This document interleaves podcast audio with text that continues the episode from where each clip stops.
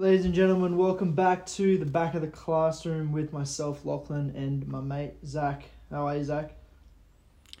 Yeah, I'm doing well. What about yourself? Yeah, not too bad, not too bad. Pretty uh, fruitful weekend for myself. Uh, won the grand final, two one.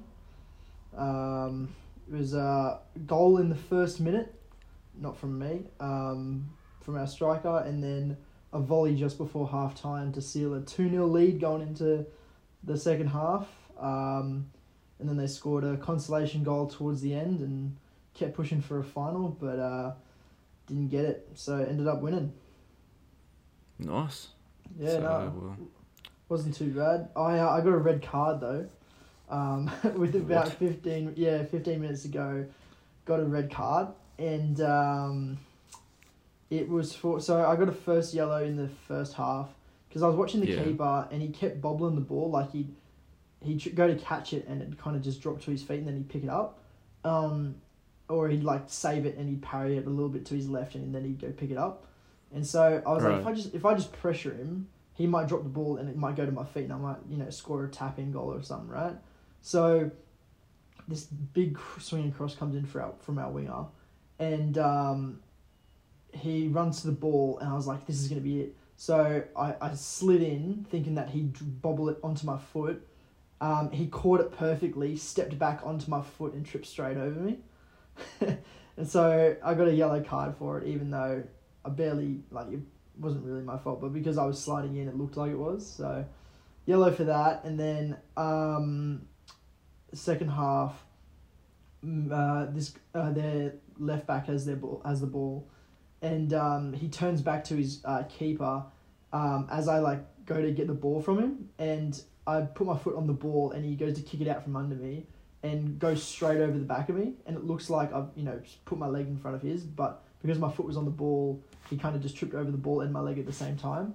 And ref just comes over and gives me another yellow, and I was like, that was barely even a foul, and got sent off. And my mates were like, oh shit, it's 11 v 10. Um, uh, and then literally like two minutes later, their midfielder uh, called the ref uh, some pretty vulgar words and got set straight sent off um, for that. So it was 10 v 10, and then their, s- their sub came on, and within two minutes, I think he probably he did a studs tackle to the knee and got a straight red and got sent off. So the game ended ten v nine. quite an eventful grand final then. Yeah, it was pretty wild, and the other team was like, they were saying some pretty horrid stuff the entire game. Like, you know, you can take you can you can be competitive and you can you know chat shit to the other team, but yeah, some of the stuff they were saying was a bit over the top. Um, especially when the when the captain at the end, uh, in like because each captain has to give a speech at the end. He was going, "Oh, the refs are shit. The game was rigged," and we're all like, "Okay, mate, relax."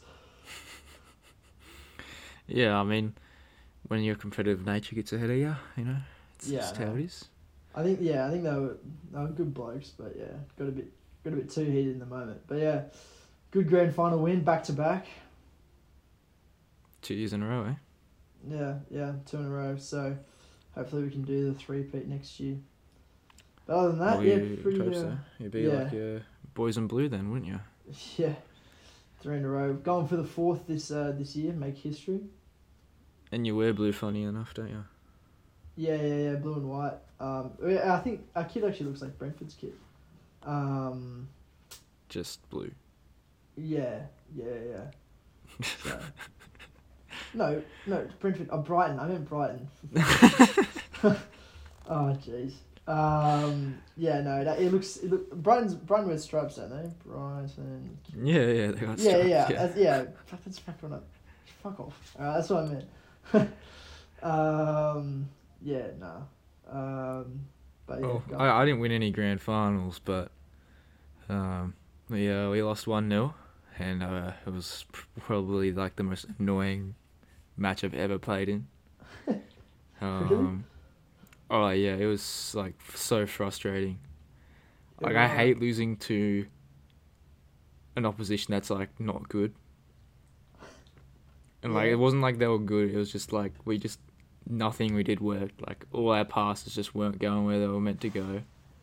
And then like when we did have uh, like opportunities to score and stuff, we just swanted them, and it was like, oh my days. Yeah, like right. every time. I like I set up for like three like should have been sure goals, and we just like have bad touch or like just put them wide or like straight at the goalkeeper like far out. Yeah, right. So yeah, we That- lost to basically a bunch of uh, rugby players, um, and uh, yeah, it was it was uh, quite disappointing. Yeah, no, it would be far out. Sorry to hear that, bro. Oh, it's it's all right. I mean, it's just Shit. bloody Shit how it is.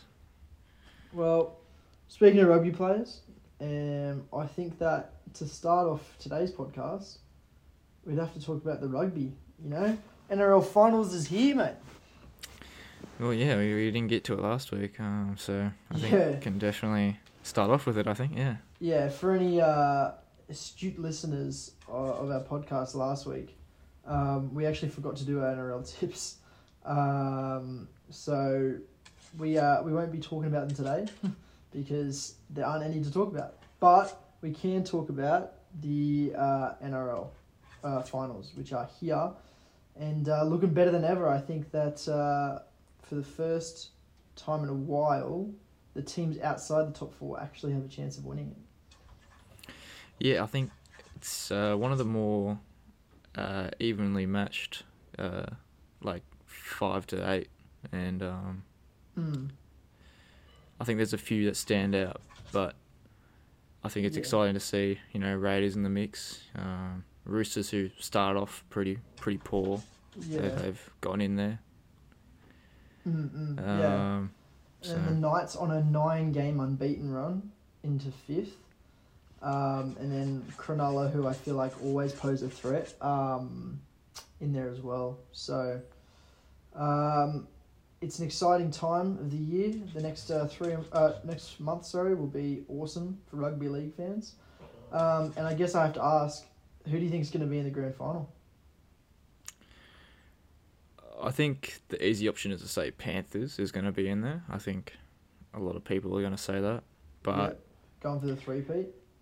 Yeah, I think in the final, I think it's going to be Panthers and Storm. Um, I think. Storm. A repeat of the 2020 grand final where Storm came out on top. Yeah, I mean, it'd be easy to say like, oh, you know, top two are going to be in the final, but Yeah. Yeah, no, I get what you mean. Storm have a bit more experience um, in finals football. I don't think they've missed it in the last decade. Um, so, and they've got a very uh, experienced halves pairing in Jahrome Hughes and Cameron Munster. Uh, so, yeah, I, I don't see why they couldn't be in the finals. Um, Panthers, obviously, you know, they're the Panthers. They're top of the table again um, back-to-back minor premierships, and they've won the comp the last two times. So, yeah, I don't see why they can't be either. But I've actually got two different teams in my grand final. really, Yeah, I've um I've gone for uh, the Broncos. Yeah. Um, because I reckon they've been in scintillating form, and if they didn't throw the game against uh, Storm uh, last week, they would have got the minor premiership. Um, I reckon Reece Walsh is the best fullback in the competition at the moment, and I think the Broncos have the best forward pack in the competition at the moment. So, uh, Broncos and Panthers, I think, will win the first week of finals. Um, and I reckon that the Knights are going to be the other team in the final, which is a huge call, huge call, um, because as good as the Knights have been, they are still in fifth. But I reckon the Knights will smash the Raiders, like hump them, hump them into the earth, like by 30 plus points. Um, then they'll come up against the loser of the I think the Broncos Melbourne game, so they'll come up against Melbourne. I reckon they'll beat them, and then they'll come up against Penrith, and I reckon they'll just beat them and verse the Broncos in the final. It'll be crazy if that happens, but um, I'm, I'm on the I'm on the Knights bandwagon. I reckon they, they smash them. really. Yeah, yeah, yeah. I don't know if I, I think Broncos will win the comp. I reckon they'll beat the Knights in the final, but I reckon uh, Knights will get there. Yeah, I think the Knights they've looked pretty decent. Like, um, they've you know accumulated a good amount of points. You know, compared to the teams around them. Mm, mm. Um, and I mean, there's definitely weaker sides in there. I mean, obviously there's teams below them, but Yeah. they've you know they've got more points than the Warriors and the Storm above them. Mm, Um, So I think they've got a decent chance of going far. I think I- I'm in agreement with you on that one. Um, and mm. The Yeah. Sharks also so- are no strangers to an upset. So Yeah, I agree. So, would it be safe to say that your dark horse of the finals is the Knights? yeah, I'd say the Knights are definitely, you know, they could definitely cause some trouble for you know the big big players. Um, Mm, that being yeah sure. the top three. Yeah, you can say the Warriors as well if you want, but I'd definitely say the other three are a bit more. Well, let, let, let's let's talk about the Warriors a bit. You know, they've had a very good year, completely overperformed. I, a lot of pundits actually had them coming last. You know, um, but Shaun Johnson has been in the form of his life, and like it, it's just been they've been a really exciting team to watch, and making the top four is is awesome, but I don't know if they have the experience to actually go far in the finals. Like I, I'd love to see them go far, but what what do you think? Do you reckon? Do you reckon they're gonna flop out of the finals in straight sets? Uh, you know, I, I think they're gonna. Yeah, I, it's hard to pick. I mean, They got Panthers first week of finals, and if if they get battered, I don't, I don't see them picking up their confidence in, in winning the next game against um, the winner of the Sharks and Roosters. So. no, uh, but they've, they've they- got a lot of heart to them though. Like They do to be able to get into this position, you can't, you don't, you don't accidentally get into to fourth, you know, and Yeah, yeah, you don't, you definitely don't accidentally like make everyone think that you're you're gonna, you know, be in contention of coming last, and then all of a sudden now, you know, you're top four. Um, yeah. So I, I wouldn't count them out. I know they're definitely having Panthers first up isn't going to help them, but, uh, you know they, they they always have a chance. I think a lot of teams in this top eight have a chance. You know, besides the Raiders, um, but, um, Jeez, violation. yeah, I, I don't see the Raiders going far. I mean, Dude, they're gonna get smacked by the Knights. Absolutely smacked. I'd be willing to put uh, like hundred bucks on the fact that they lose by more than tw- uh, twenty points. the fact that they're in the finals and not the Rabbitohs is is quite confusing to me. But oh um, yeah, I know. Like, Rabbitohs have been inconsistent this year, but the Raiders, like, look at their points differential. It's like negative one thirty or one forty or something. yeah, it's one thirty. Negative one thirty seven. Yeah. That's like that's that's a record. That's an NRL record. No, and like they, as you said, like the Rabbitohs, yeah, they've been inconsistent, but the Raiders have been in like consistently underwhelming. like, Yeah, like they'll win. I look. I don't want to get into you know blaming refs and, and, and being one of those uh, fans, but both the games that they had against the Tigers, they were lucky to win. There's- Like, both yeah, of them, they were lucky to win. I And think they had a yeah. few games like that all year. Yeah, I think definitely with, I think I'd say with a lot of sport in the last year, you know, the, the the, the credibility of referees is definitely coming into question. I mean, it always is, oh, but sure. you know, like as you said, um, the Raiders have definitely come with uh, some favourable calls, and whether or not it's, uh, you know, Correct or not? yeah, it, it's. I mean, at the end of the day, um, it's the commission that comes up with it, and you can't really argue with them. Otherwise, you just get slapped with a fine. So Yeah, yeah, which we've seen the coach of the Raiders, Ricky Stuart, cop a lot. so, um, unfortunately, it's one of those things that you have to live with. But as you're right, like sport, like refereeing and, and officiating in sport is becoming increasingly worse. I feel like. Um, Yeah, it just You lacks in the NRL, we see in consistency. the Premier League, yeah, Yeah. I know, and you want you don't want the headlines of your sport to be another officiating controversy. You want it to be you know focusing on the highlights of the game. You know whether it was an awesome try or a player had the match of their lives. You want that to be the headlines. Yeah, exactly. But I, I've seen too many times it's like, you know, VAR under review for dodgy call. Um, or like the bunker if in the NRL, uh, you know, pl- uh, referees have been stood down because of how inconsistent they've been. Like that, I, I don't, I don't want to see that. That's not why I watch the sport. Yeah, I think the Tigers have also come at the cost of those sort of things. I remember, I th- I'm pretty sure it was the Tigers and Cowboys last season Yeah, yeah, yeah. where that, That re- that referee got stood down. yeah, and fair enough in my opinion. That guy, I, like the fact that that was even called back. No, but like, unfortunately, and it's one of those things that you can't live without. Is is this bias, right? Like teams that are at the bottom end of the table, referees are more inclined to give the top teams more calls, right? Because you know they're in form, and you know for some reason referees just tend to give you know there's better teams better calls, and the referee actually told the captain of the Cowboys oh, you've you still got a challenge, like a captain's challenge. Um, do you want to use it to try and get this? And uh, he was just gonna let the, he was gonna let the game go and let the penalty go. And he's like, oh yeah, I'll use it, even though like time had passed and he wasn't allowed to use it. But that's a whole controversy that I don't, don't want to get into. But it's just an example of how there's this unconscious bias towards better teams.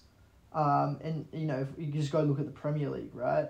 Um, United get a lot of that bias because historically they're a really good team. Um, you know, Don't get me started Wolves- on that. yeah, Wolves versus United in the first game. If that was game was at the Molyneux, Onana would have got a penalty. But because the referees were at Old Trafford, and you know United were winning, and United are a good club, and they're you know they they're worth ten times the amount that Wolves are. They were hesitant to call the penalty. There is that unconscious bias, and I don't think you can remove that from sport. But I feel like there needs to be more stringent rules in place. Yeah, Where- I, mean, You know, you can eliminate that. I mean, it was a long time ago. It was 10, 10 plus years ago now. Mm. There's a reason why the term Fergie time is a thing. Um, yeah. United are definitely the, the most successful club in England. Uh, they're the most well known by far.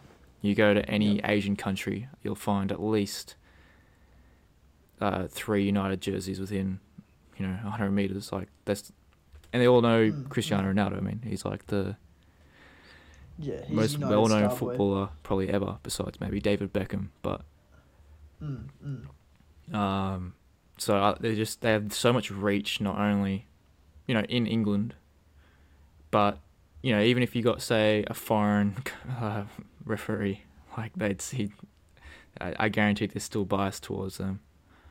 Yeah, Um, yeah, exactly right. but yeah, but I, I think it also comes into factor like in the NRL. I mean, the amount of times I've seen say, you know, Penrith, Storm, um, even the Sharks. Sometimes, you know, t- teams that have been around for a fair while, um, Mm.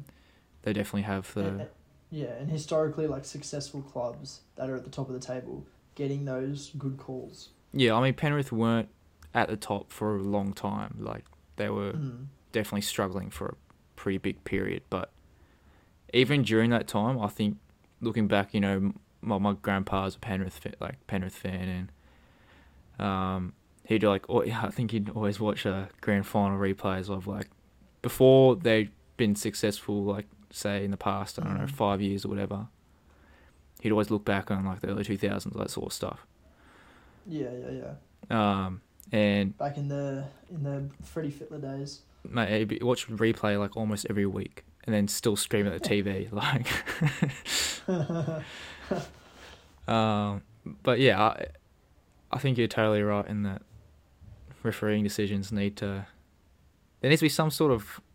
I I even know some sort of yeah, I, I don't know what change the in it. is, but yeah, mm, like I guess the NRL's lucky in that it has it's had virtual assistants in for a long time. mm, mm. Um, and I think it's also because they, they they can stop the clock, all that sort of stuff. Yeah, yeah. Um, and unlike in football, you can't do that. So it's Mm. uh, I still don't think you can ever remove that human error. Um, No, you'd never be able to, but you can definitely limit it. I don't how you do that. I don't know, but yeah, it's it's becoming a bit more of an of a topical issue, which is a problem. You don't want that to be the topical issue of your sport. yeah, I mean, I think it's just you gotta choose referees that don't have a like a what's the saying Bias, yeah. bias, but like also a. Ah, I'm, th- I'm losing the word, but they, they have an interest in that their team, one of the teams want they want one of the teams to win that day. They have a conflict in Yeah, interest. yeah, yeah. that- That's what I'm trying to Yeah, say. that, oh, yeah, that's it. Yeah, yeah. No, I, I know what you mean. Um, so choosing referees that say, you know, from totally different areas, like say, if I was going to have the Knights and Storm play, for example, I'd probably go get someone from Northern Queensland as a referee.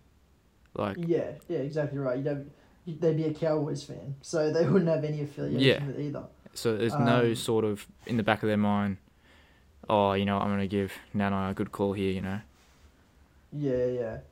if, if it was a Um, Cowboys game, yeah. Yeah, yeah. Um, no, you're you're spot on the money there. Um, all right. Well, do you wanna do you wanna move on to chatting about some of the big Premier League games this week? Move off NRL for a bit. Yeah, I mean, it was an exciting week, not one nil nil scoreline. So I know a lot of goals, a lot of goals, and three hat tricks in one week. Yeah, and uh, I mean, one I think a lot of people saw coming, but I don't think we saw, say, Son grabbing a hat trick against Burnley. I didn't see that coming. Yeah, I didn't even see Brighton scoring three goals against Newcastle. So, let alone Ferguson getting a hat trick. So, um, it's been a fantastic week and um, one of my favourite game weeks um, in recent years. Uh, and that's because City won, uh, Ange won, and United lost. So, it's, it's just so good. You know, this has been a great Premier League season so far. I've been loving it. Yeah, I, I think with the City and Fulham game, especially, Mhm. yeah, City played really well. I'm not going to take that away from them. And I think Fulham, they fell apart in that second half. Um, yeah, they really took it to us in that first half. I thought. Yeah, they, I Um, didn't think they deserved to lose five one. I think that was rather harsh. I mean, obviously, like yeah, it's a scoreline, but I think the scoreline didn't tell what the game was, Yeah, yeah, I agree. and I think that you know I- definitely City deserved to win, but Mm. you know I I think the expected goals said City deserved I think just under three goals. Um, not saying that Yeah, Fulham okay. created any more. I think theirs was under one, so them grabbing a goal, I think, was quite quite the It was against the run revelation. play too. Yeah, But at the end of the day, you've got to have the skills to put it in the back of the net. Um, and Mm. Haaland had that, didn't he? yeah. He uh, scored his first hat trick of the season, and that's put him on six goals uh, in four games. Uh, do you reckon he uh, breaks his own goal scoring record this season? He's on track, isn't he? But um, we saw with last season as well. He scored quite a few goals early stages. Yeah, Um, and then he had a little. It's weird to say, uh, and it's hard to say too because like he doesn't really have a dry period in terms of goal scoring, but he wasn't as Yeah. prolific as he was at the start. Um, but if you can keep this up, I mean, I think if you do the math, yeah, he'll he'll, he'll break it. But um, which would be crazy to set a record uh, in your debut season and then to break it the next season is it's unheard of, isn't it? yeah, I think they've also had some favourable opposition though. Besides, say the Newcastle game. Yeah, They've had, you know, what Burnley on the first day. I mean, they were always going to smash Burnley. Um, and now Fulham at home, like yeah, Fulham definitely gave us a run for our money. Um, but you know they they they're definitely not that good of a team in in respect the City. So Yeah, yeah, no, you're right. Um, another major talking point from the City Fulham game was uh, Doku made his debut for City. yeah, Doku. Um, the- yeah, The, what do you think of that? I thought he made a decent impact. Seeing it was his first game, he started too. Mm. Surprisingly, I didn't think he was going to come in and start straight away. I mean, that's quite odd for Pep. Usually, he's pretty pretty relaxed in that he kind of eases them into the system. Yeah, So seeing him straight on the starting, sh- I know it was Fulham, but see him chuck straight in there, and I mean, I think he played quite well. Um, you know, I, yeah. I I, thought defensively he was really good at like tracking back, um, getting the ball back if he did make a bad pass. Like, he defensively he was really good. I thought offensively he was good too, but I don't think he got as much ball as he maybe could have. Like he was making good runs and he just wouldn't get the ball. Probably because he's on his debut and he doesn't have that chemistry yet. But he's showing some really good signs, especially on his debut. yeah, I think just wait for him to make those partnerships with his teammates, um, and he can definitely you know grow into a really good. You know, I mean, he started then. He probably can stay a starting option depending on how he goes. Mm. Um, but overall, I think uh, I think City just had a good game. You know, you know, a young lad Gomez had his got his goal. Um, Yep, yep. That was a great uh, cross too. yeah, and so you know, and it's interesting seeing that we saw, um, you know, City sell some of the, you know, Cole Cole Palmer. Yeah, yeah, that's actually a huge talking point, which um happened just after we released our podcast last week. Cole Palmer to Chelsea for Yeah. forty five million. I mean, what do you think of that? I think Deadline had a lot of surprises in store, um, and I, I think we can definitely touch on them. But I think What do you think of Chelsea buying Cole Palmer though? I think that if City aren't dumb, and neither is Pep, and I think if they really wanted him to stay, they would have had him stay. Um, Yeah, and I'm not saying that Cole Palmer's a p- bad player. He's obviously got some quality if he's getting into that City team. mm. uh, but he was never a starting player. Um, Mm. And if they're letting him go to Chelsea, then there's obviously they don't see it as a risk. Um, I know they've had some poor decisions in letting players go, you know, such as Zinchenko and Gabriel Jesus. Mm. Um, mm. I mean, Zinchenko having the more impact, in my opinion, but Yeah, I think Gabby Jesus moving on for um for Haaland and Alvarez to come in was not a bad decision, but I think Zinchenko leaving when there was already that turmoil kind of starting with Cancelo, um, having Zinchenko as a backup, uh, left back, like fullback is, yeah, kind of. Uh, he's one of the only players uh, in recent memory that I kind of regret letting go of. yeah, and you Um, also like letting him go to a. You probably didn't see him as a rival at the time, but they ended up being a rival that season, like last season. Like we ended up being, Yeah. you know, in contention until the, you know, you know, everyone knows now. Um, but yeah, I. I think he also signed um, Nunes from Wolves, um, and he, we saw Yeah. him. Uh, I, I mean, I don't think he showed much. I mean, did he even play? I'm not sure. Um, no, he did not. But um, he. It's an interesting signing. So we've made four major signings uh, this transfer window in uh, uh, Doku, Nunes, uh, and um, Kovacic, right? And I feel like it's replaced the four players we've gotten rid of. You know, Kovacic in there for Gundogan, um, Doku in there for uh, Mahrez, uh, Gvardiol in there for Laporte, and uh, now Nunes in there for um, uh, Cole Palmer. Um, and so I think that um, we've done really well at replacing the players that we're getting rid of.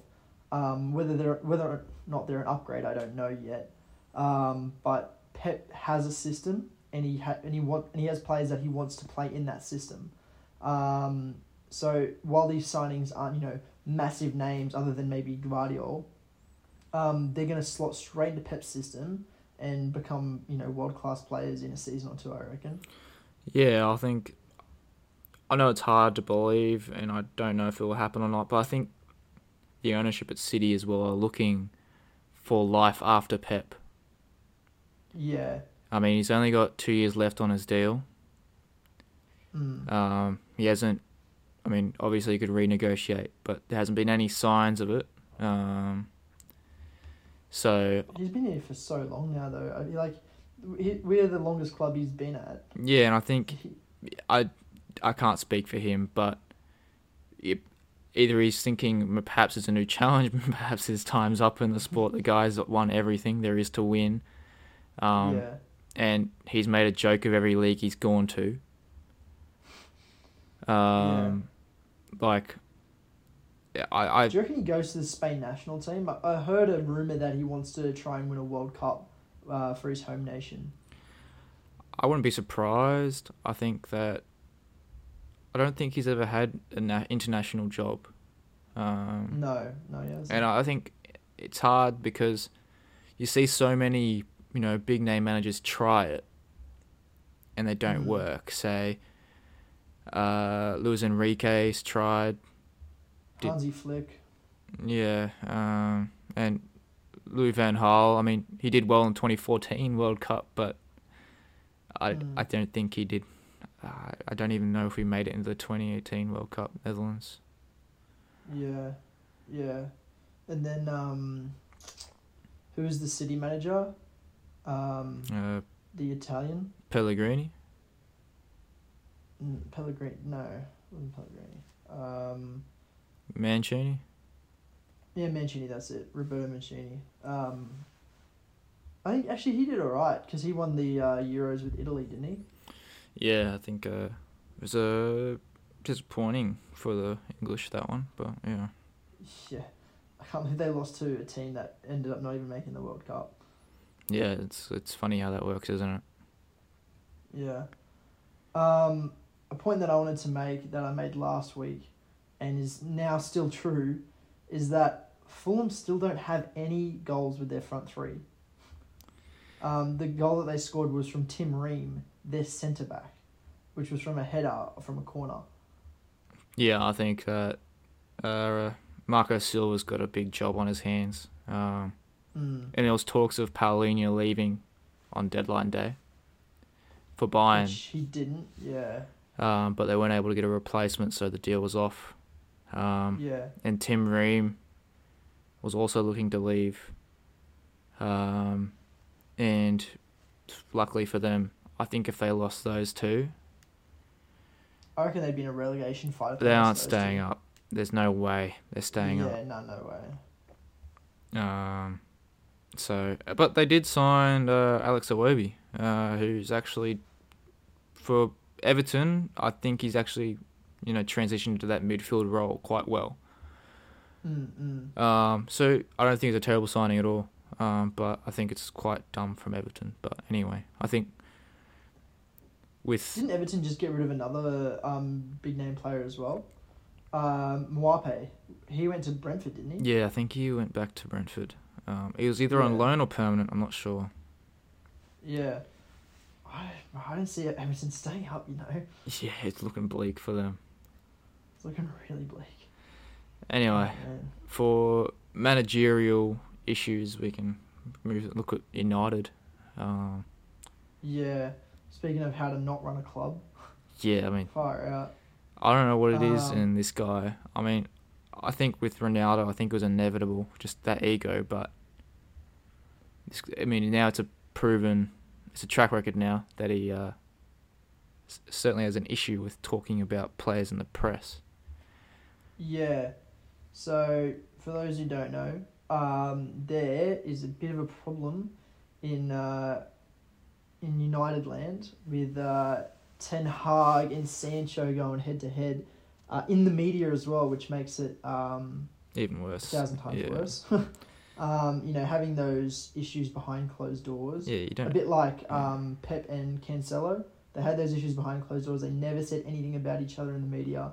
um, and they solved those issues, rectified them, not solved, um, behind closed doors. But Sancho and Ten Hag have released statements to the media about each other, like, fuck, that's not that's not conducive to running a club. You know, you you're giving the player more power than they deserve. I think it's just so unprofessional. Mm. Like, I think it speaks for United the way they've been run. It's just been unprofessional for the past like five years. Like Mm. they've just haven't been able to pull their heads in, and I think that, like as you said, having that that sort of environment in the dressing room. Now you have a player who doesn't. He's obviously got a, an issue with the manager now, and it's not like he Yeah. was cheap. He was an expensive signing. He's on three hundred k a week. Yeah, and I don't see a club picking him up. If they if they if he wants to move him on, no one's going to pick him up because Sancho's going to ask for too much. Yeah, and also no big six club is gonna take him on as well if he's got, um, you know, uh, personality issues and stuff. My, I, I, I take it back to, to Man City again, um, because There's a track record of it, isn't there? yeah, like, look at look at City when they had problems with Cancelo, right? The club backed Pep, right? They put one hundred percent stock in Pep. Okay. Now I understand Pep is a proven manager. He's won so much in his um in his history that it's easy to put stock in Pep, right, over Cancelo. But they put it in Pep and they said, Pep, you do whatever you need to do. We back you one hundred percent. No player is bigger than the club. But now you go to United and they've got Sancho who's on a lot of money and they go, well, you can't sell Sancho um, because we like him and he's good for business, so you have to deal with him. And then Ten Hag goes, well, he's a diva in the dressing room, you know, he creates a negative culture. I don't want him in the side. And Ten Hag has been open about wanting to move Maguire on, wanting to move McTominay on, wanting to move Sancho on. And he hasn't been able to do any of those three things because the board hasn't backed him, right? The, the owners haven't backed him. He hasn't been able to do, like, si- sign, uh, get rid of the players he wants so he can sign the players he wants. Yeah, So and I think that whole club's got some yeah. issues, man. Like I think I was, I think it was just today. Um, I don't know what it is, and it's sad to speak about, but uh, there's now been like assault allegations on Antony, um, yeah, yeah. From his that, from his uh, ex girlfriend. Mhm. Um, and that kind of just brings us back to another guy they had previously um, with similar sort of stuff. yeah. um, which I think was right to move him on. I mean, they almost didn't until there was backlash, which I think was just crazy. Um, Mm. yeah, the fact that they were even thinking about bringing him back into the side until Mhm. you know the media had an absolute, not just the media but fans alike. Yeah, Had a- like, yeah, we don't want this guy in, in our club. Yeah, and I don't blame him. Um, like Mm. you don't want that sort of stigma and environment around you in in a professional scene sure. like United should be. Mm. But Mm. anyway, on just- on the on the game itself, I think Yeah, let's let's step away from the politics a bit and uh, focus on the sport, right? yeah, on the game itself, I think personally, I think it was a relatively evenly matched game. Mm. Um, I watched it just after it went live, so I didn't I didn't I didn't look at the score or anything. I woke up, um, and I watched it literally on my laptop in a cafe, and when look at you living the high life in Brisbane. yeah, and I went to the cafe and I watched the game on my laptop that I recorded. Yeah, and when Declan Rice scored me, I went fucking crazy. I'll tell you that. It was fucking wild. Look at my lips, mate. It was wild. Look at my hands, mate. I'm fucking shaking, mate. I don't get nervous yet, but I'm, I'm, I was I was getting a little bit shaky, you know. Uh, No, but yeah, I- I what thought- a first goal that was. Oh, I I think everyone in that cafe thought I was mental because I was like I literally jumped out of my seat. And I the, the amount of eyes I got, I was like, oh shit, I'm in a public scene. I in- can't in like. public space. Yeah. But man, like Oh. when it was such a nerve wracking game. Um, like when Yeah. Rashford scored, a good good goal. Can't take anything away other than Havertz giving the ball away, um, which has been a, a sad reoccurrence. But Yeah, he has not been a good signing. well, So not, far, yeah, I mean, we'll he's get that later. I think the funny it's funny how Arteta put it in the press. It's like he's like my wife. Um, you know, didn't like each other at first, but we kept going and now it worked out. Did he say that? I didn't Yeah. even know that. it was something along those lines, Oh yeah. my days. Um, so I think yeah, seeing Rashford scored and then us to reply immediately was such a good feeling. Um, yeah. And then I don't know what is with Rashford and scoring against us, man. He does it every time. Every single time. Um, and then yeah, the Garnacho offside. Oh yeah, I think one hundred percent offside. And um, did you actually see? Um, everyone's saying, "Oh, it was a lucky offside," but Gabriel stopped and like pulled his body away, so that he would um take Garnacho, like put Garnacho. yeah, he full manipulated his body intentionally. Yeah, so people were saying it's a it, oh, it's a very lucky thing. It's like no, Gabriel knew what he was doing. Yeah, I think that offside's offside. I get it's close. And Yeah. I thought initially, before even looking at it, it was offside. Um, mm. not saying that I have eyes of an eagle or anything, but I was like, that surely has to be offside when he scored that. Um, Yeah, But I don't think United fans have anything to complain about. I think. yeah. I I don't think because there's a, I've heard a lot of United fans being like it was an undeserved victory and you know Arsenal got a lucky win at home. I just like it was an even game. Yes, I agree. Um, and it could have ended in a draw, but like look at the goals that that Arsenal scored. The Odegaard goal, Eriksen didn't pick up Odegaard as a runner, and Odegaard had all the time in the world to to pick that shot. It was a fantastic shot, but it was Eriksen's fault that he didn't pick up that runner.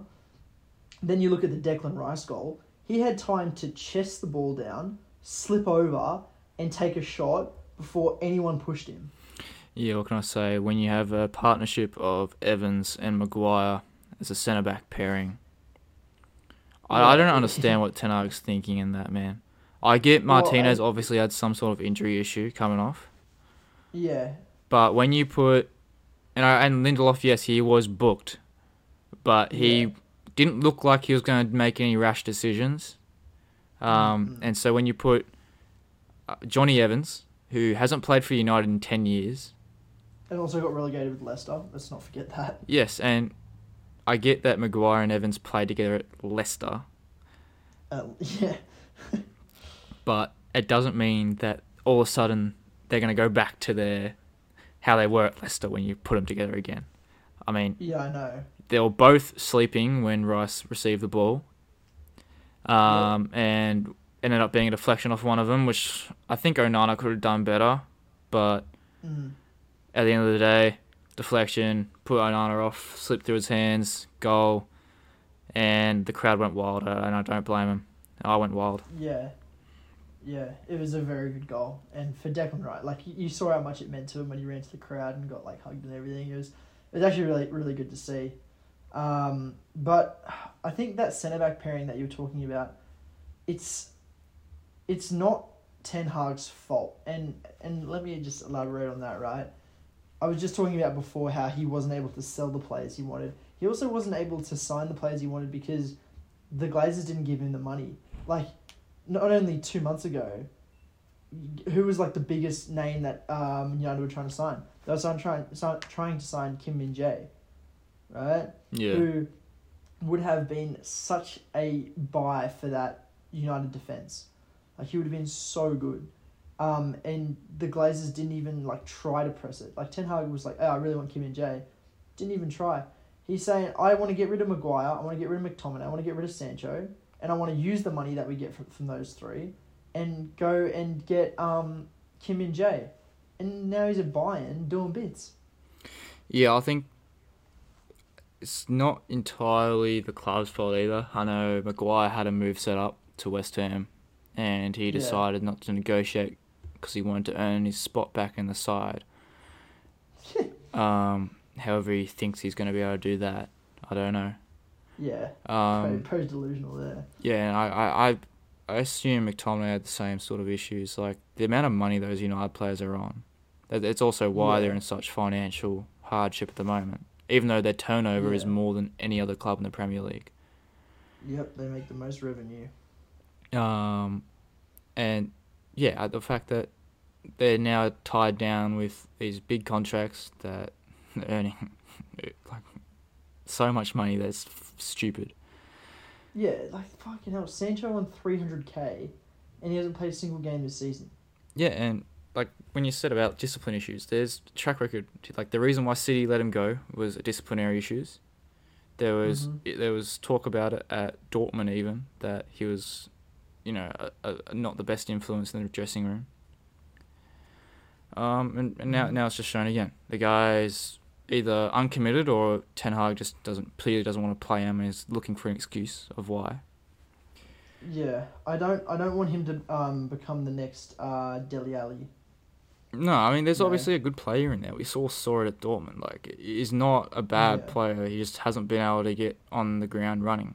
Um, Yeah, and I think that's just United's season summed up. Is they haven't been able to get on the ground running. yeah, yeah.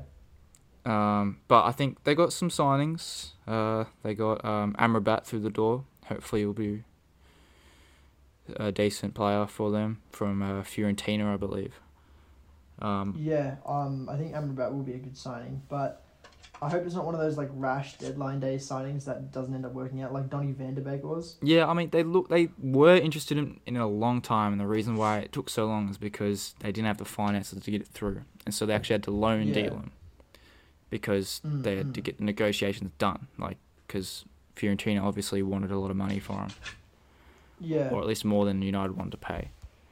Um, but on the Arsenal side of it, I think they sure it was a close game, but at the end of the day, you win a game, you probably do what you need to do to deserve it. Um, I think Jesus' goal kind of was a compilation goal. Didn't really change much. I think everyone knows that. Um, Mm, and. I, I think overall, I think it's good to see Arteta playing the usual back four we saw from last season. yep. It was just Uh, it was they're, such a good defense and so good to watch. yeah, it just it was so much more fluid, and I, I know that Partey's out for for a little bit, but we've got the the break coming up, so we don't have to worry about that. Um, Mm, mm. but yeah, I think overall Arsenal deserved victory. United surely Great they're unlucky, but um, the Garnacho was offside. It's just fact. It's how it is. Yeah, Um, and if you're not gonna if you're not gonna compete all the way to the final whistle, then r- goals like Rice's and uh, Jesus's will happen. So yeah, unfortunately, that's the way that the cookie crumbles, and um, I don't think United season's over by any stretch, but I think this has put a big dent in their top four chances. yeah. I think everyone paints it like that, and sure, it's a dent, but played. It's only been four games. Mm. Sure, they're six points behind top in City, but they've they've got it's another what thirty four games to go. Like they've got time. Yeah, they've got time. They've got to take this uh, international break um, and just relax, find out their style of football, and just you know play well. Yeah, they got to fix their away Um, record as well. Their away record is horrible. So I think they've lost. so bad. They haven't won one out of their last nine away games. Um, It's Mm. been eight losses and one draw, and that's saying something. Yeah, yeah, So that's going into last season. So, Mm. um, but enough of my club and a club I hate. We'll And- move on to club, yeah. two exciting teams Uh, that actually look that looked like they were coming in strong, and one that did not come out on top at all. were at battered. Yeah, we are of course talking about the Brighton and Newcastle game. Um, another hat trick. Uh, Ferguson getting uh, three goals in a three Uh, was it three 0 or three one? Three one, I think. Three one, yeah, um, against Newcastle, um, which, you know, we were talking talking up Brighton for the first two games. You know, they won four one against um, was it Villa? No, that was Newcastle. A bit Villa. Uh, they won four one against two okay teams, um, and then they lost three one to uh, West Ham. And I was thinking, okay, you know, they just you know had a really good start, and now they're gonna go back to being you know sixth, seventh, and then they go out and beat a team that came in third last season three one. Um, Yeah. so I'm I'm on the Brighton train. You know, uh, I think Ferguson had a fantastic game. I think that Brighton's style of play under Deser- uh, De is so exciting to watch. One of my favorite teams to watch at the moment, um, and I don't I don't see why they can't push for top four. Yeah, I, th- I I think that perhaps top four is a bit premature in my opinion, but Okay. I, I, I definitely see them making, you know, Europa League, European spots for sure again. Yeah. Um, I think Newcastle without Sven Botman looked weak in defensively. Mm-hmm. Um, and I think everyone saw Eddie Howe as this guy who really thought everyone thought he knew what he was doing, and I think this game summed up that there's some holes in his craft, and he needs to iron them out pretty quick or sew Yeah. them up, I should say. Yeah. But uh, you can't take it away from Brighton and Evan Ferguson. That guy is just. uh, It was, it was three goals, and three goals you can't take away from him. One goal, absolute cracker from the range. Um, Mm-hmm. Dan Burn, I don't know what he was doing, leaving him that much space um, Mhm. to have a crack, but he did, and he had his crack and scored a goal that was really good. Um, and yeah, I, I think overall, Brighton just had a really good game, didn't they? Yeah. They were they were scintillating. Yes, good Um, word that one. I think, yeah, it's a nice one. Um, Mitoma still in great form. Um, don't see why he wouldn't even be why he wouldn't be nominated for play, uh, Premier League Player of the Month. I think he's um, deserved to be nominated. Whether he gets it or not, I don't know. Um, and something that maybe we could talk about a bit later. But um, an interesting signing, like one of those. Uh, it's kind of like a career mode signing. Ansu Fati signs for Brighton. Yeah, look, I'll, I'll, I'll it's funny you say that because I was talking with my mate who's also a Barcelona fan, and we were having a chat about what was best for Ansu since he didn't perform to his best last season. And I guess that's mainly because of his injury problems. But Mm. and I said, you know, I think he needs to go out on loan and get his confidence back, because he was really, really good before he picked up his injury. Uh, everyone saw him as the next big thing, you know, alongside you know Mbappe, Haaland. I mean, they were obviously already there, but Yeah. he was gonna join them, you know. Um, and I think it's odd going to Brighton. Um, It's very odd. Very odd. Yeah, uh, they've got two wingers that I don't think are gonna move out of that side. You know, Solly March and Mitoma are really good, Mm. um, Mm. and it's a matter of how he fits in. You know, it's hard to come from the the La Liga to the Premier League. I think we've seen that a lot with the likes of uh, João Felix. Um, even Arsenal have made some signings like uh, uh, it was Lucas Perez from uh, Deportivo. Who I think I think he scored twenty plus goals for Deportivo, and then came to Arsenal, and I think he could barely scrape uh, six. I think I think it was something Mhm. abysmal like that. Um, but overall, I think if he can get his confidence back and really show what p- people what he's about, I think he'll be a, a great addition. f- I know it's only for a season, but you can hope for the best for him to come. I think. Yeah, I agree. Would you um? Would you move uh, Mitoma, or in, into maybe more of a cam position and put uh, Ansu Fati on the wing, It's funny you say that. up. yeah. Pedro to the bench? Like that's that's what I'm thinking. It's What like with Mitoma, he thrives so much in that wide area because he can isolate Mhm. that his fullback, and in the midfield, it's a lot harder to do that. Um, and it's, it's rare to see that he's like Mitoma is definitely really good with his feet. No one doubts that. Um, and there's only a few players that can really make that transition. Um, and so it's definitely an experiment that De Zerbi might have to do. Um, Mm. yeah, but Mitoma's role on that left side is pretty solid. He's a really good inverted winger. He can cut inside. He's really, you know, he's perfected his craft in that way. yeah, Um, and João Pedro uh, has not had the best start at Brighton, but um, yeah. So that, that's why I um that's why I asked the question whether whether or not you move him to the bench and give him more of a kind of a super sub role um as he kind of you know starts to get into the Brighton and the De Zerbi way of uh, way of life. Um, but yeah, as as you mentioned, it's kind of uh, it's up to De Zerbi to you know work out how he's going to fit Ansu Fati into that team. But a top class signing for a, a, a team like Brighton, it's going to be very exciting to see. yeah, uh, I think it's hard for De Zerbi to change so much of his starting eleven for a lone player too, who they're not going to have yeah, next season.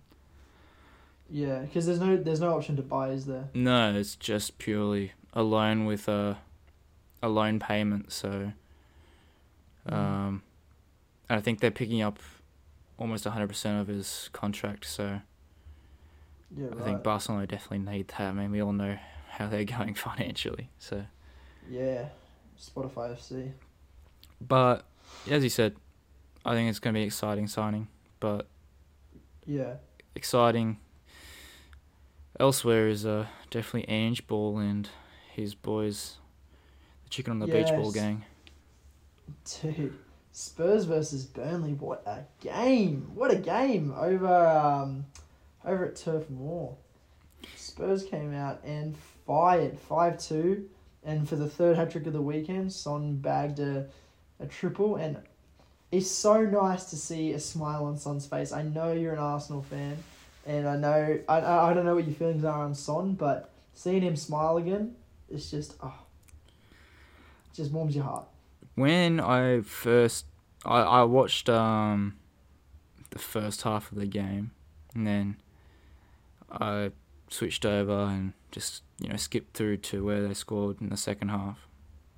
Yeah. Uh, but in the first half, when they showed the lineup, and I saw Son starting up top, I was like, all right, he's trying something different because Richarlison just hasn't been able to produce, has he? Yeah, pigeon ball hasn't been good. No, I mean, I get he's a pigeon, but and Tottenham's badger's a pigeon, but they're not mixing. Yeah, bro.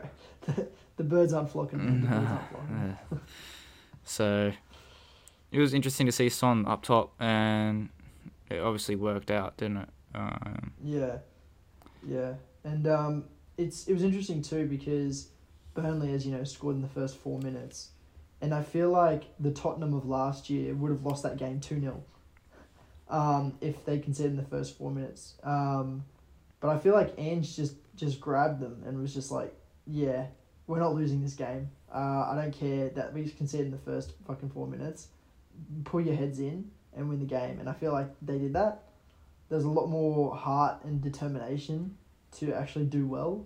And I think that's what Ange has brought, that, that winning mentality. yeah, I mean, there was a few like Cristian Romero's goal, absolute screamer.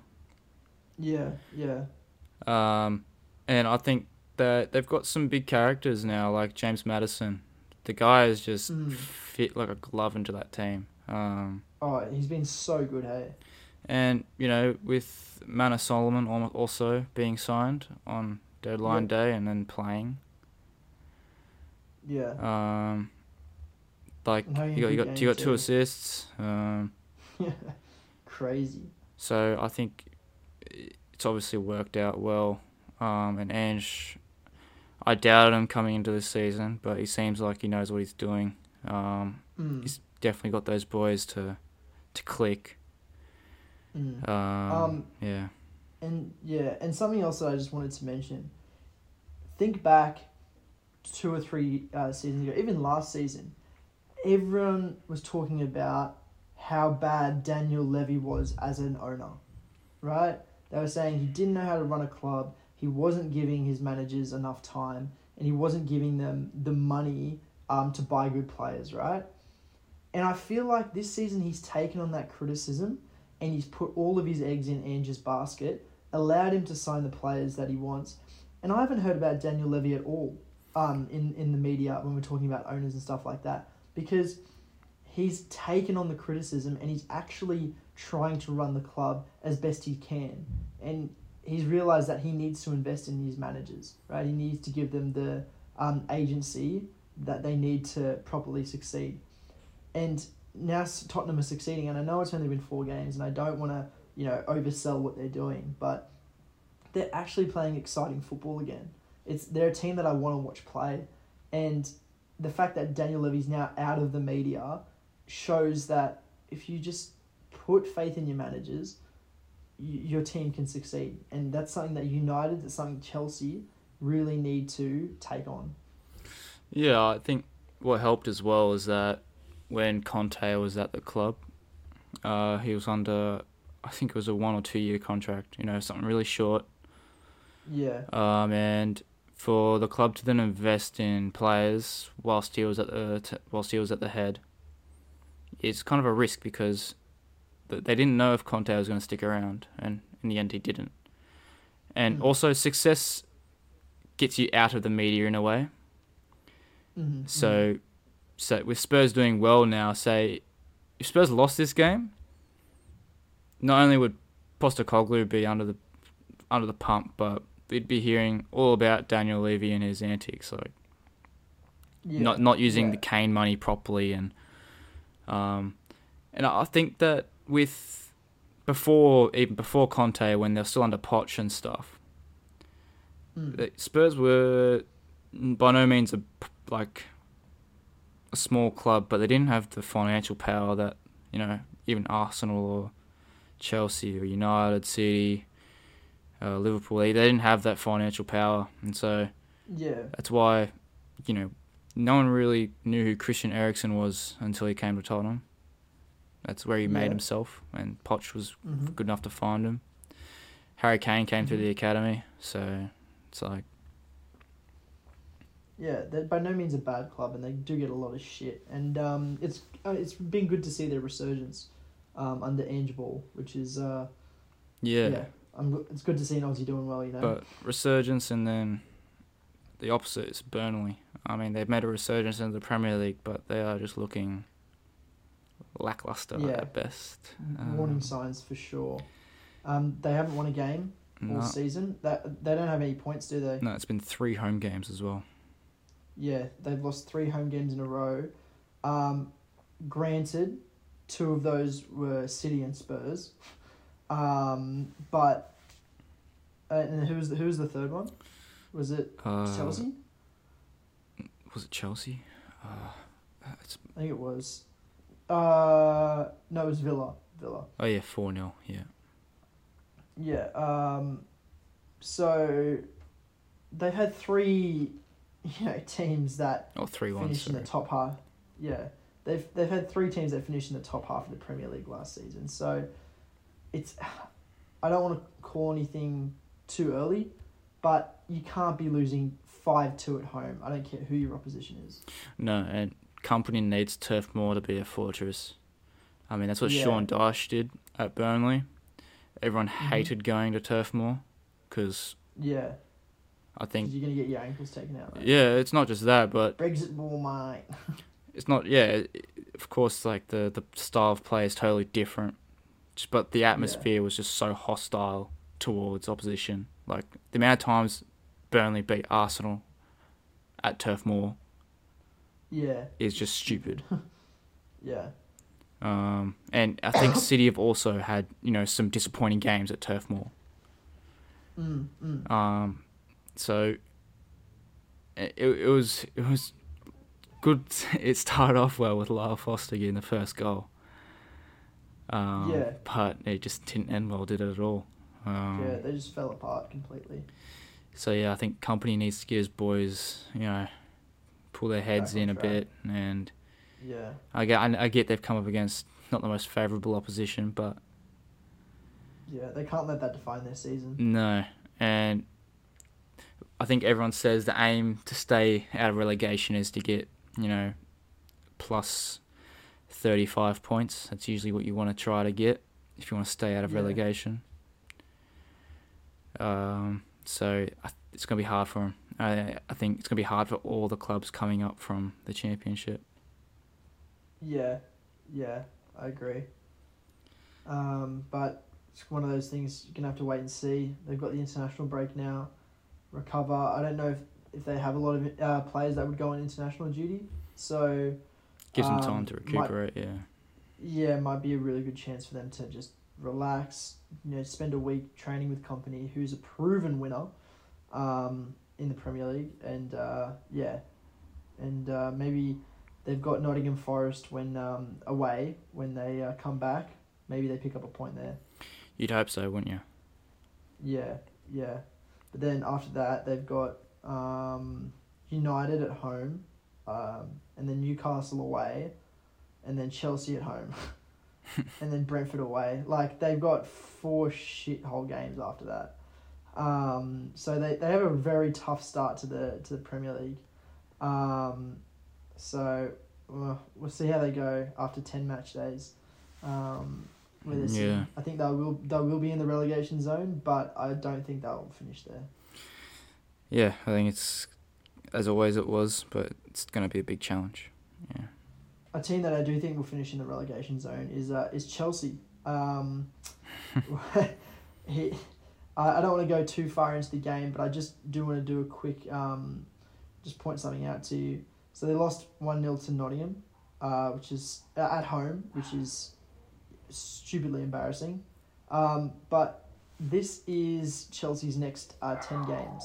Um, I don't know if you've seen this, but I'll, I'll read them out to you. So after the international break, they've got uh, Bournemouth and uh, yeah, just Bournemouth, and then they've got Villa, Brighton, Mm.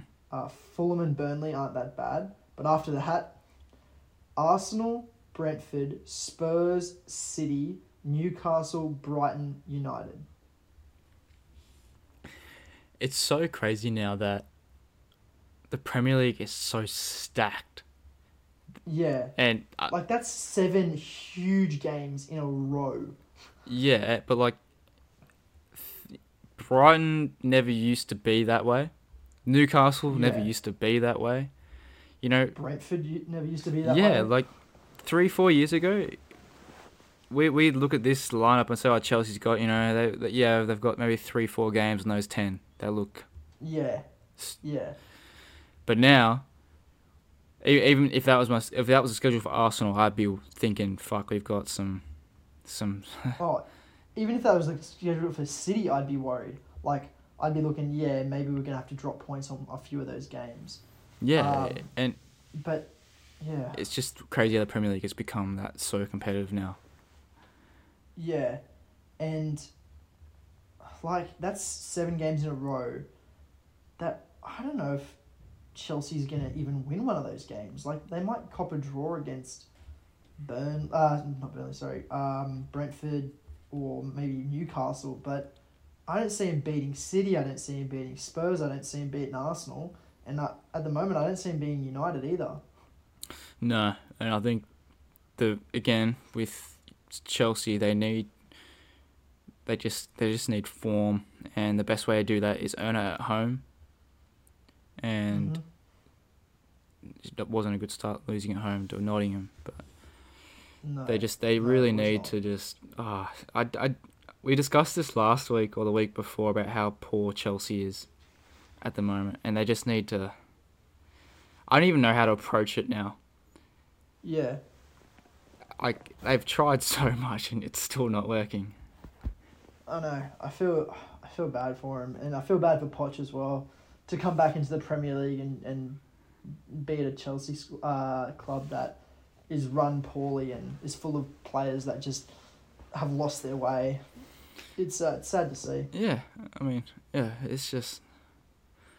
I I don't even I there's no answer to it because there's no real track record of other teams having this problem like to this extent, Mm. you know. Yeah, yeah, So yeah, but yeah. What can you do? in comparison, Um, I mean, it's not a club, but Bellingham. What is man? What, bro? What do they feed them over in Madrid, man? Like, uh, he has been insane at um at uh Madrid. At the Real Madrid. It's- yeah, he's been incredible. He just scored the ninety fifth minute winner against uh Girona, I believe it was. Um, and how many games has he played? Here, I'll tell you. In four matches, he's got five goals and one assist From midfield. from midfield. Like, what? I know England is a very overrated team when it comes to um like, uh the country like country you know Euros World Cup and stuff like that, but their midfield is Bellingham, Foden, um, Rice, Phillips, who to an extent you know is still a Premier League He player. performs well for England.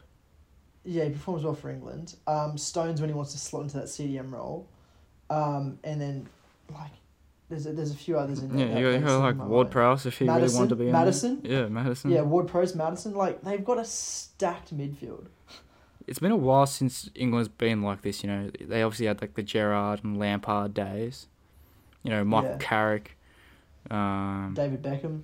yeah, like they just, and it's good to see that England have come back to that. You know, they've got a solid spine now.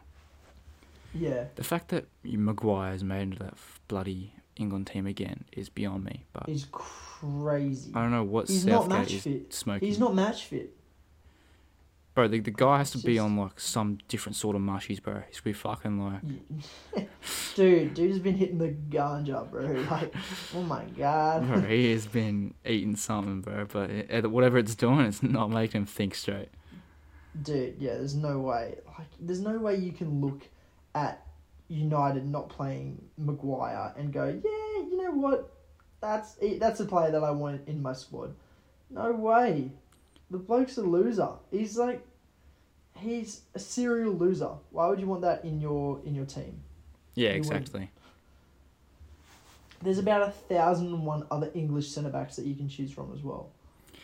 Like Yeah, far out. uh, No, yeah. Like, it's just-. Yeah. International break is coming up, and Mm. I get that everyone kind of looks at this time as like, oh shit, okay, we, we don't we don't have club football for two weeks. Yeah. But I think this is just shows how much, or how stupid the international break is in itself, and who they choose to come like to like to go with the national team. Yeah, yeah, I agree. Like, it. It's bad for high quality players that play for like City, for example. John Stone. Uh, well, John Stone's a bad example because he's been out injured for a bit. But let's just say that he was fully match fit and playing for England and playing for Man City. We have the Champions League, the FA Cup, the Carabao Cup, the uh, Super Cup, the Premier League, um, and and he's doing in England international duties, and he's a starter for City. Like he's going to be playing so many games, like he's injured now, right? And that's that's proves my exact point. These high class, high quality players that get picked up um, for these international uh, clubs who play at big clubs that have a massive schedule, they're going to get injured, right? Yeah. They- like they're putting their bodies through wear and tear, and having so many international breaks throughout the, the year is it's bound to to hurt players. And now they're creating a Champions League that has more matches than ever before. Like Yeah, it's a big point of contention. it's all about money. like how Yeah, it's all about money. how stacked the like schedule is getting. Um, Yeah. uh, that's why I felt sorry for like championship sides who have to play eight more games in a year, whilst playing the Yeah. FA Cup and EFL Cup or Carabao Yep. Cup, whatever you want to call it. Um, and they also have the international break, and sometimes they don't even take into account, so they still have to play through the international break. So their best players go off and play for I don't know whoever it is, Jamaica, you know, t- nations that aren't at the top of the world, but you know they still got decent players, and so Yeah. they lose their players to international duty, and then those players at international duty play like a game every like three days, Yeah. which is just yeah. Like I'm, I'm looking at this now. Like England have got um, Ukraine in the Euro qualifiers, but then they've got a random qualify uh, random friendly against Scotland and Australia. yeah, Like what the fuck? Like just put all of the qualifiers in like one block period, right? And take a month off club football. I don't have these two week stupid little breaks. Like go put these qualifiers in the two in the two month break that um, the Premier League's not on, or break up the Premier League. Don't have these two like two week stupid breaks um, that you know break up the season, and it, it, it benefits some teams. Like it, it honestly does. yeah. I think it helps the lower teams down the table Yeah. because they have more time to train together, you know. Yep. But with the higher up teams, as you said, injury, and when you brought now Champions League looking at adding 36 teams, Yeah. Um, and the whole structure changing in itself, Mm. it's just It's it's it's bad news. yeah, and and news. you're going to have to have more players in your like in your squad now, and I don't know if they're going to change, say, the squad registration rules in the Premier League to deal with that because I think at the moment they're only allowed 25 maximum players registered in the Premier League at a time. Mm. So I think it's just gonna be uh, it's just, it's just not gonna turn out well for um Yeah, yeah. The I bigger think teams. it's um. Yeah, I think st- yeah, as you said, a point of contention. So um. Look, I'm praying that there's um. There's like limited injuries over this uh, international break, but we'd be kidding ourselves if there's not at least one. You know, and that's and, and it's a sad thing to say. Like at least one big name player is going to get injured in this international break. I guarantee it. yeah I I I I, I can definitely see that happening. I mean the amount of times Thomas Partey has come back injured. I know he's injured now, but the amount of times he's come back injured from Ghana is just so Mm. stupid. Yeah, it's stupid. Very stupid.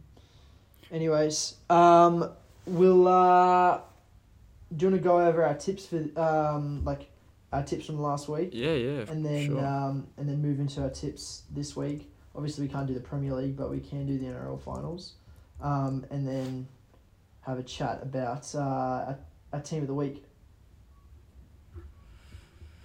yeah, sounds good. Um, Okay. so with tips, I believe I did Um, pretty I'll- well, didn't I? You did. So I've got them just here. Um, you've got three perfect games this week. You picked uh, Luton West Ham uh, 2 1. You picked Sheffield Everton 2 all. And you picked um, Arsenal United 3 1, which is which is pretty insane. Like, I, I was, you know, I was cheering last week because I got fucking one game perfect. Um, and you now gone and got three. Um, ironically, uh, you still got um, under 10 tips because you got uh, four games wrong. But um, I'll, I'll go through all the games now. So, Luton West Ham was 2 1. You got it perfect. I actually picked Luton to win, so I got zero.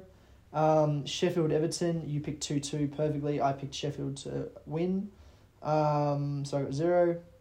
City Fulham, we both got uh, one um, one point for that for City to win. I just want to quickly touch on the fact that I called the Haaland hat trick and Ake to score. Um, I don't get any points for that, but it's pretty fucking awesome. Um, Chelsea Forest, we both got zero points for that. Get over yourself, mate. Forest. Say again. Get over yourself. Yeah, fuck. Might have to. um, Burnley Spurs. Uh, you picked a draw. I picked Spurs to win. Um, so I got one point. You got zero. Brentford Bournemouth. Neither of us got any points. Um, Brighton Newcastle. Neither of us got any points. We both picked Newcastle. Uh, Palace Wolves. Uh, you picked Palace to win. I picked uh, a draw. Uh, and you got Eze as a goal scorer, which is uh, impressive as well. Liverpool Villa. I picked uh, Villa to win, and you picked Liverpool to win. You get a point for that. And then Arsenal United, you got it perfect, and I got no points because I said a draw. So I actually only got two points out of all of those tips, and you got nine.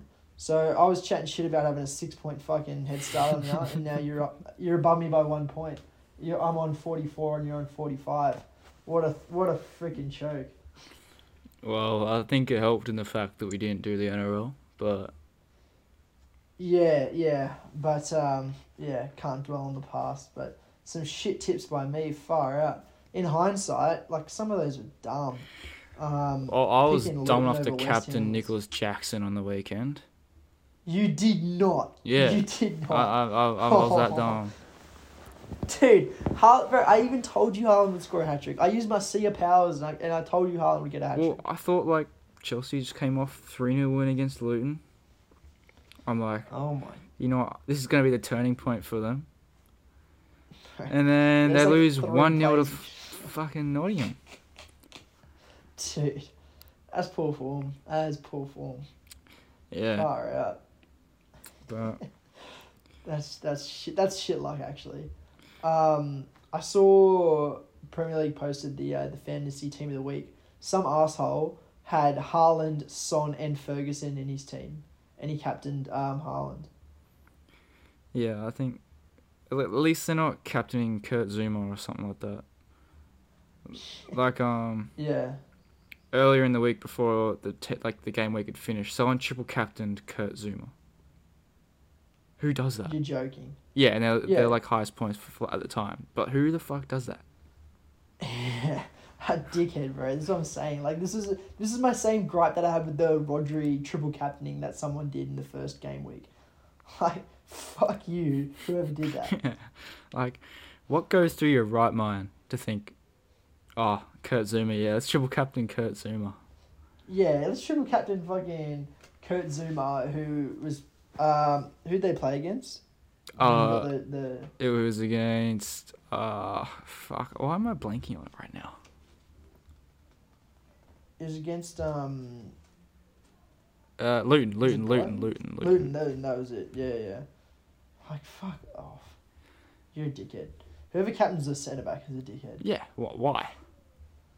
Yeah, honestly, fuck you. Whoever did that. Um, The guy yeah. has more times kicking his cat than scoring goals. Yeah, literally. Fucking hell. Fuck. Dude. I can't believe you just said that. Ugh. Um, yeah. He's a prick. Whoever the captains him, him is a prick. Um, anyone associated with that club's a prick. And uh, let's move on to the NRL tips. No, it sounds good. Um, we've only got four games to pick from. Um, so limited points that we can get this week, but that's that's the the life of international break. Uh, so we'll start with the first finals game, which I believe Broncos Storm. is Broncos Storm up in Brizzy. Uh, the Bronx. Yeah, I'm gonna go the Bronx. Yeah, I'm gonna go the Bronx in a close game though. I don't think they'll flog the Storm. Yeah, I don't think between one and thirteen for me. Yeah, for sure. Um, next one, Penrith Warriors in uh, the foot of the mountain. Yeah, I mean, is that really a question? Who's gonna win that one? Yeah, I'm gonna go thirteen plus as well. Ah, feel bad because I want the Warriors to do well, but I reckon they get smashed.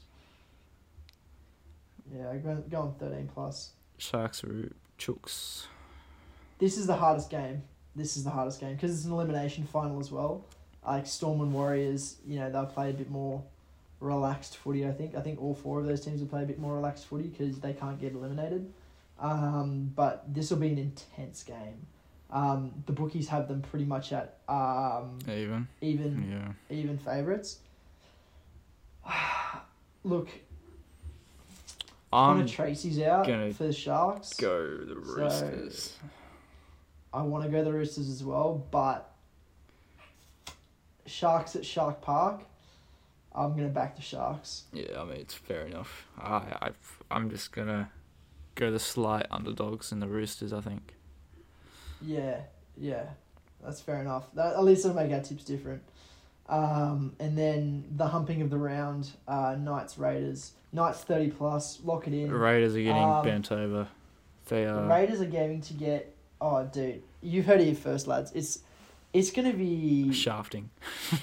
it's like you'll you'll see it up on you know um, websites as the biggest humping in NRL finals history. Like it's it, it could be it could be it could go to courts as like assault. That's how bad it will be. It'll be Yeah, a I think, like, defamation Newcastle lawsuit. yeah, defamation lawsuit of the Raiders. You know, um, I think Knights just yeah, it's gonna be it's gonna be bad. It's gonna be really bad, isn't it? I I don't know if I even want to watch it. Yeah, I, I, I'm not gonna bother watching that one. I, I probably the one, only one I might watch is say the Broncos and Storm game, and the Sharks and Yeah. Roosters. I think those are the two most interesting ones. Yeah, dude, Knights to win by thirty or more points is only five dollars fifty. I can't blame the bookies on that one, to be honest. Oh man. But the scenes if Raiders win. Oh, dude, if if they win, fucking props to them. Honestly, props to them. But um, yeah, you got no chance. Sorry, lads. Yeah, You got you got no chance against an informed Knights team. Yeah, sorry. They're only a dollar twenty to win. Jesus. yeah, it's just uh, Yeah. All right. Do you want to finish up with our team of the weeks? I've got mine here. If you want me to go first. yeah. You go ahead first. Alrighty. So, um, I've gone for um, I'm not I'm not just sticking to Premier League and NRL players. You know, I've gone for we're doing athletes. You know, it's our five side of athletes. So, um, I've taken liberties in that. I've got up front. I can't go past him. Son. I thought he had. I thought his was the best hat trick of the three. Um, so that's why I've chosen him up front. Um, spoke about him before. Bellingham goes into my midfield. Um, in my in my back line, uh, I've got two players. I've got Gabriel. I thought that he was immense against um, against United, and that pulling his body so that he put Garnacho offside was so clever that I couldn't leave him out of my five side. Um, I've got uh, a Manly player who I thought blitzed the Tigers. Uh, Koula. Uh, he is a speed demon. That kid, and um, he's going to be a player of the future if Manly keep him. So I thought he was fantastic. And you're going to hate me for putting uh, him in uh, my five aside as my keeper. But I watched this game and I thought that he was the best player on the pitch, even with Messi having a great game. It's actually Callender for Inter Miami. He, if you go and watch that game, his saves against um, I think it was uh, LAFC he he won the game for Inter Miami. It wasn't Messi who got two great assists. It was actually Callender for the cr- incredible saves that he had. Uh, LAFC had more shots on goal, way more expected goals, and Callender kept him in that game. So he goes in at my number one position. That's a very strong five side. Um, Yeah, it's not bad, eh? But the MLS is a joke of a league. So Dude, I, I know it is Burger League, but Burger League is better than Camel League. So Uh, well, mine's very attacking. I don't have many defensively minded players in my team. you're right. So we'll start from keeper, and I'm putting a centre back in goals in Cristian Romero. I think he just scored a screamer.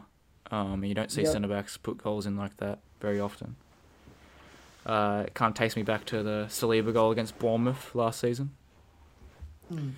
Um, but he also played, I think, relatively well. I don't think you can take much away from him. Uh, then in front of him, I put Declan Rice. Bit of a bias in there, but grabbed his first Arsenal goal, control the tempo of the game. Um, solid performance. then I've got to put one of the hat trick uh, buddies in there in Erling Haaland. I think you just got to put him in there. The guy's going to be, I think, in one of our five sides every week. Yeah, yeah, I agree with that. Um, and then I have, funnily enough, Anthony Elanga for Nottingham. I okay. I actually back that. That is a great pick. Uh, explain. Well, he came off the bench. I'm pretty sure he didn't start. I don't think he started. No, he didn't start. He did come off the bench. Came off the bench for an injury, I believe. Mm-hmm. Um, in Oliveira. And Yep. instant impact. The guy wins the game off the bench, instant impact.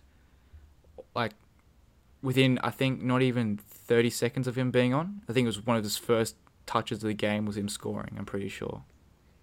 Yeah. And for Nottingham, I think that's just an amazing three points to take away. And Anthony Elanga, I think, deserves a spot for that. Mm, mm, I agree. Um, and then finally, Eberechi Eze, I'll have in my team. Uh, From uh, Palace. yeah, he's it's he's just Yeah. a solid performance. I think the guy is a baller and a half.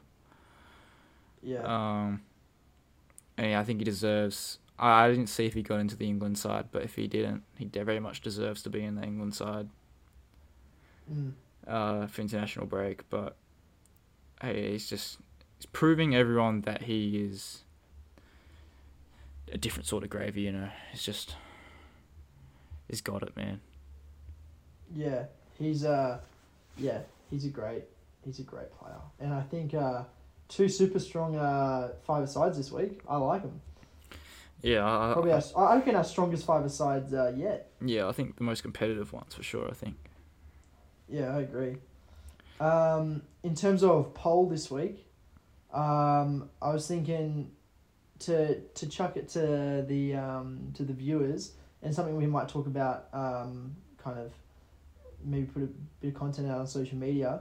Who do you reckon has had the best transfer window out of the big six? Yeah, um, definitely. I think we can leave that to the viewers. I mean, Yeah, I definitely have my own opinions, and um, as I said, we might put some content out uh, talking about that. But um, yeah, have some have some unbiased uh, thoughts and opinions first, and then uh, yeah, we'll have a chat about it. I reckon. yeah, I- I think uh, that'll be our Q and A. I think you can type Yeah, whatever team you guys want and uh, leave your um, uh, your argument as well. So instead of just voting, they can say what they want to. You know. Yeah, yeah, I agree. I reckon that'd be good.